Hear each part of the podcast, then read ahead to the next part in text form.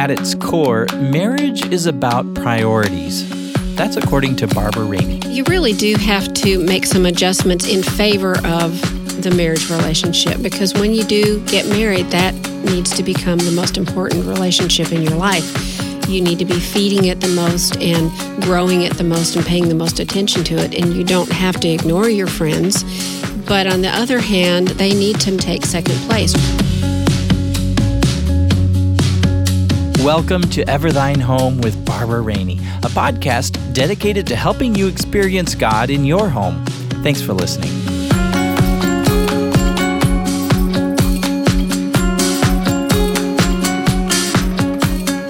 Well, the kids are back in school. The hottest summer days are over, I hope, right? Do you love the change in seasons? I know for my family, the fall is one of our favorite times of the year. There are seasons in life, too, aren't there? Today's episode is going to take a closer look at that season of life just after Dennis and Barbara Rainey got married.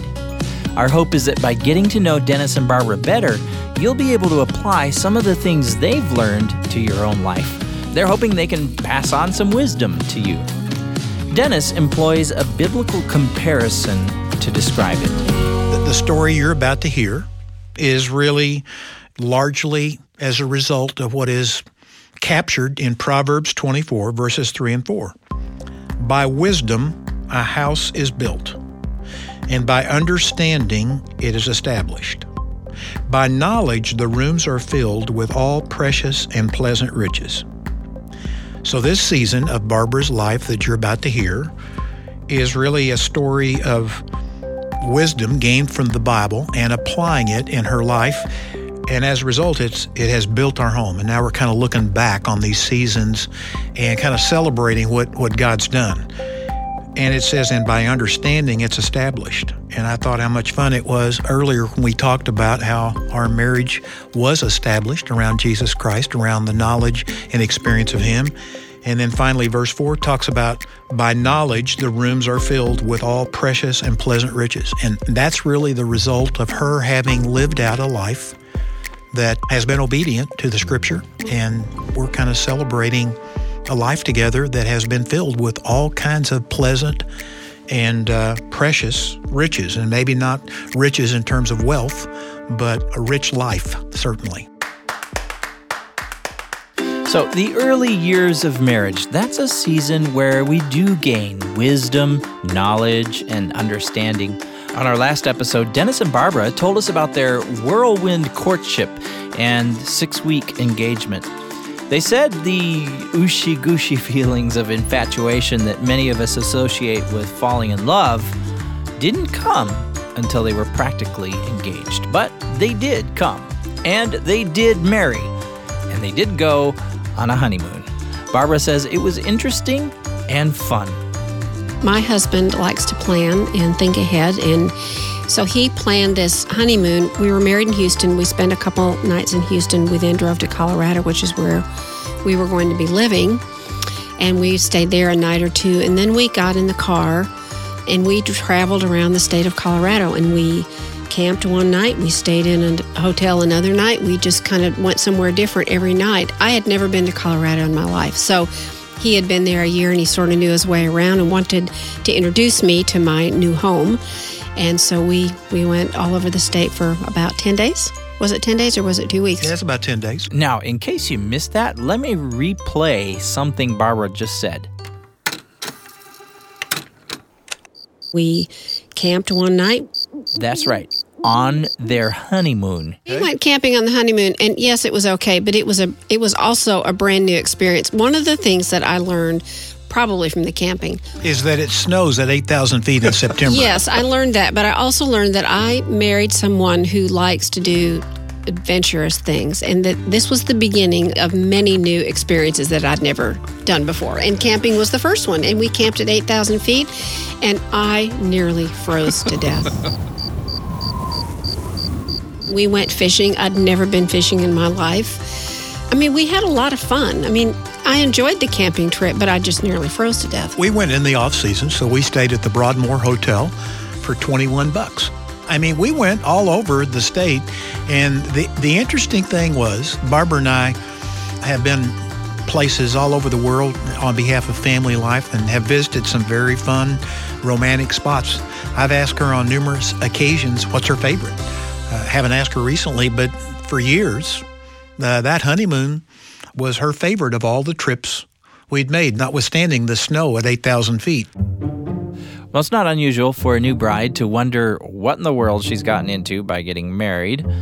But Barbara says she didn't have any tearful moments on her honeymoon. I did not. And I know there are brides who do, but I didn't. I was so convinced and so confident that God had led us to be married. But I just, I really didn't have any doubts. I didn't have any concerns. Well, some might call it naivete, but I think many in the early nineteen seventies were pretty comfortable with the thought of marriage. Barbara says she didn't spend too much time thinking about what life as a wife was going to be like. No, I didn't.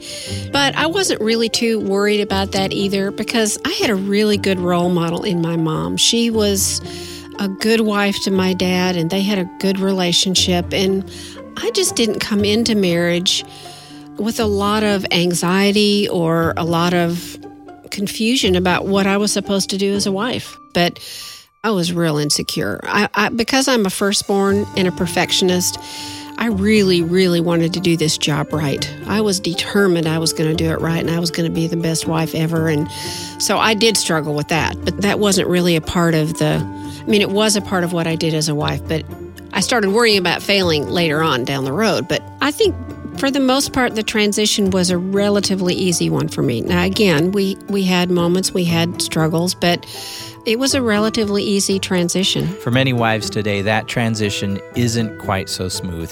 Their focus is on work and career. Then they get married and they have to try to squeeze being a wife into their already long list of responsibilities. It can feel overwhelming. I think part of the reason that I didn't experience that is because I was still doing, when we got married, what I did when I was single. I was doing ministry on a campus that year before we got married, and then after we got married, I was doing ministry again on a different campus. So my my job was essentially the same before marriage as it was after marriage. So there wasn't tension associated with that. I can imagine that if I had been on the campus doing what I was doing for three, four, maybe five years, and then switched, it might have been more of an adjustment. But I, I didn't really sink my roots that deeply into my job, um, even though I loved it uh, before we got married. So I, I didn't have that sort of ripping away and the, and the confusion of identity. She didn't change missions. She had been about a mission of making an impact on people's lives with the gospel of Jesus Christ on the college campus. Well, we just moved her down to high school as she was working with me because that was a part of my job. And it's why I think young couples today really need to pay attention and evaluate, what is my mission? What am I about? Why am I here? What am I designed by God to do? And who is this person that I'm thinking about spending the rest of my life with? Do we have similar missions? Are we about the same thing? And I think uh, much like a bicycle built for two is designed for two people to go in the same direction at the same speed at the same time, I think when a marriage begins with a pair of people, a husband and a wife, yielded to Jesus Christ on his mission for their lives, I'm telling you, there'll still be bumps in the road. There'll be curves and hills and all kinds of issues, but it'll settle a lot of problems on the front end. I agree, and I think that's central, and that's the first most important thing. But one of the gifts that we started out with that we did not plan for, we didn't expect that it would be, was that we started out our marriage with neither one of us having a set of friends from before marriage. And I often say to young women who do get married that one of the very best things they could do is make some kind of a change. They may not be able to literally move to a new place like we did, but um, make some kind of a change where you're both starting out together in the same field, whether it's a church or a neighborhood or something, because that was a real gift for us that we didn't even appreciate fully until we looked back. Dennis didn't have a set of friends. I didn't have a set of friends. We had nobody but each other. So we went to the grocery store together. We went, did everything together because I didn't have a girlfriend to call and say, let's go get coffee and talk. I didn't have anybody but him. And that was a real good way to begin our marriage because we were forced to depend upon each other. We were friends with each other. Our relationship really grew quickly because we that was all we had was one another. We had a long weekend one time, and I remember because we didn't have anyone else to go uh, do something mm-hmm. with, we drove a little, what was called a Nash Rambler.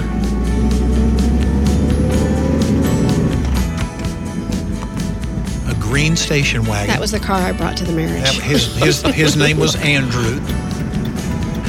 Uh, we drove all the way from Boulder, Colorado to Yellowstone National Park, watched Old Faithful erupt, and came back. And it was a long weekend, but we had that kind of adventure in our first few years of marriage. Well, really just a year and a half, but the point was is that we... We did everything together, and even though we were there in Boulder for a year and a half, we were working with high school students, so we knew the high school students and we knew the parents, but we never developed this group of mutual friends that were all newlywed couples. I don't remember anybody that we were friends with who were also in our season of life, and so we never, even in that year and a half we were there, we never developed another couple friends even. We just did everything, the two of us. One thing I want Barbara to comment on that I want her to share with our audience, because this was one of the big adjustments uh, in this opening season of our, our lives together, was me asking her, what are you thinking? What are you feeling? Mm-hmm. What's going on in your life? Because she was a lot quieter than I ever imagined after I married her. Yeah, I didn't say a whole lot. And he would often say to me, Penny, for your thoughts, and I'd go, well... I don't know, and I'd think about it for a while, and then I'd say a little something, but I was very, very shy, and I was very quiet, and I, as I said earlier, I really wanted to win, and I wanted to do this right, so I didn't want to make any mistakes, because if you make mistakes, you can't do it right, in my thinking. So I was very cautious about what I would say and what I would do, and so he would ask me a question, and I'd say, what do you think about that little sentence? And if he reacted okay, then I might give him another sentence or two. Barbara says if Dennis showed any kind of negative reaction, she would pull back fast. To help us understand, she used an analogy. I'll tell him about the cans. So the cans were his illustration. So he he said that I had this whole warehouse full of goods and inventory. And so in our conversation, I would just set out one can on the counter. And if it was received well, then he might get another can from out of the warehouse onto the counter. But if not, that first can went back in the warehouse. And the doors slammed shut. Now, a point of clarification. Just because Barbara and Dennis didn't have a lot of friends in the months following their wedding doesn't mean that any newlywed couple should automatically just ditch all their friends. No, I don't think that's necessarily answered. That just happened to be what we had. But priorities do need to be re-examined. Yeah, you really do have to make some adjustments in favor of the marriage relationship, because when you do get married, that needs to become the most important relationship in your life. You need to be feeding it the most and growing it the most and paying the most attention to it, and you don't have to ignore your friends if you come into marriage and you're living where you grew up and you've got all these friends.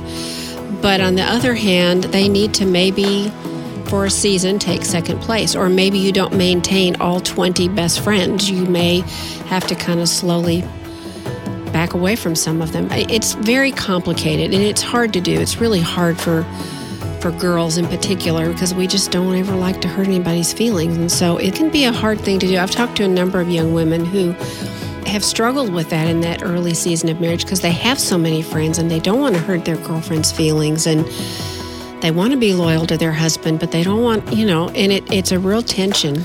Adjustments in marriage can be difficult. When two people with differing tastes and habits begin going about the hard work of becoming one flesh, sparks can fly. A lot of times we underestimate that. Well, I, not, I shouldn't say a lot of times. I take that back. We always underestimate it, no matter what your age, because it's not just for young brides. It's for any bride of any age.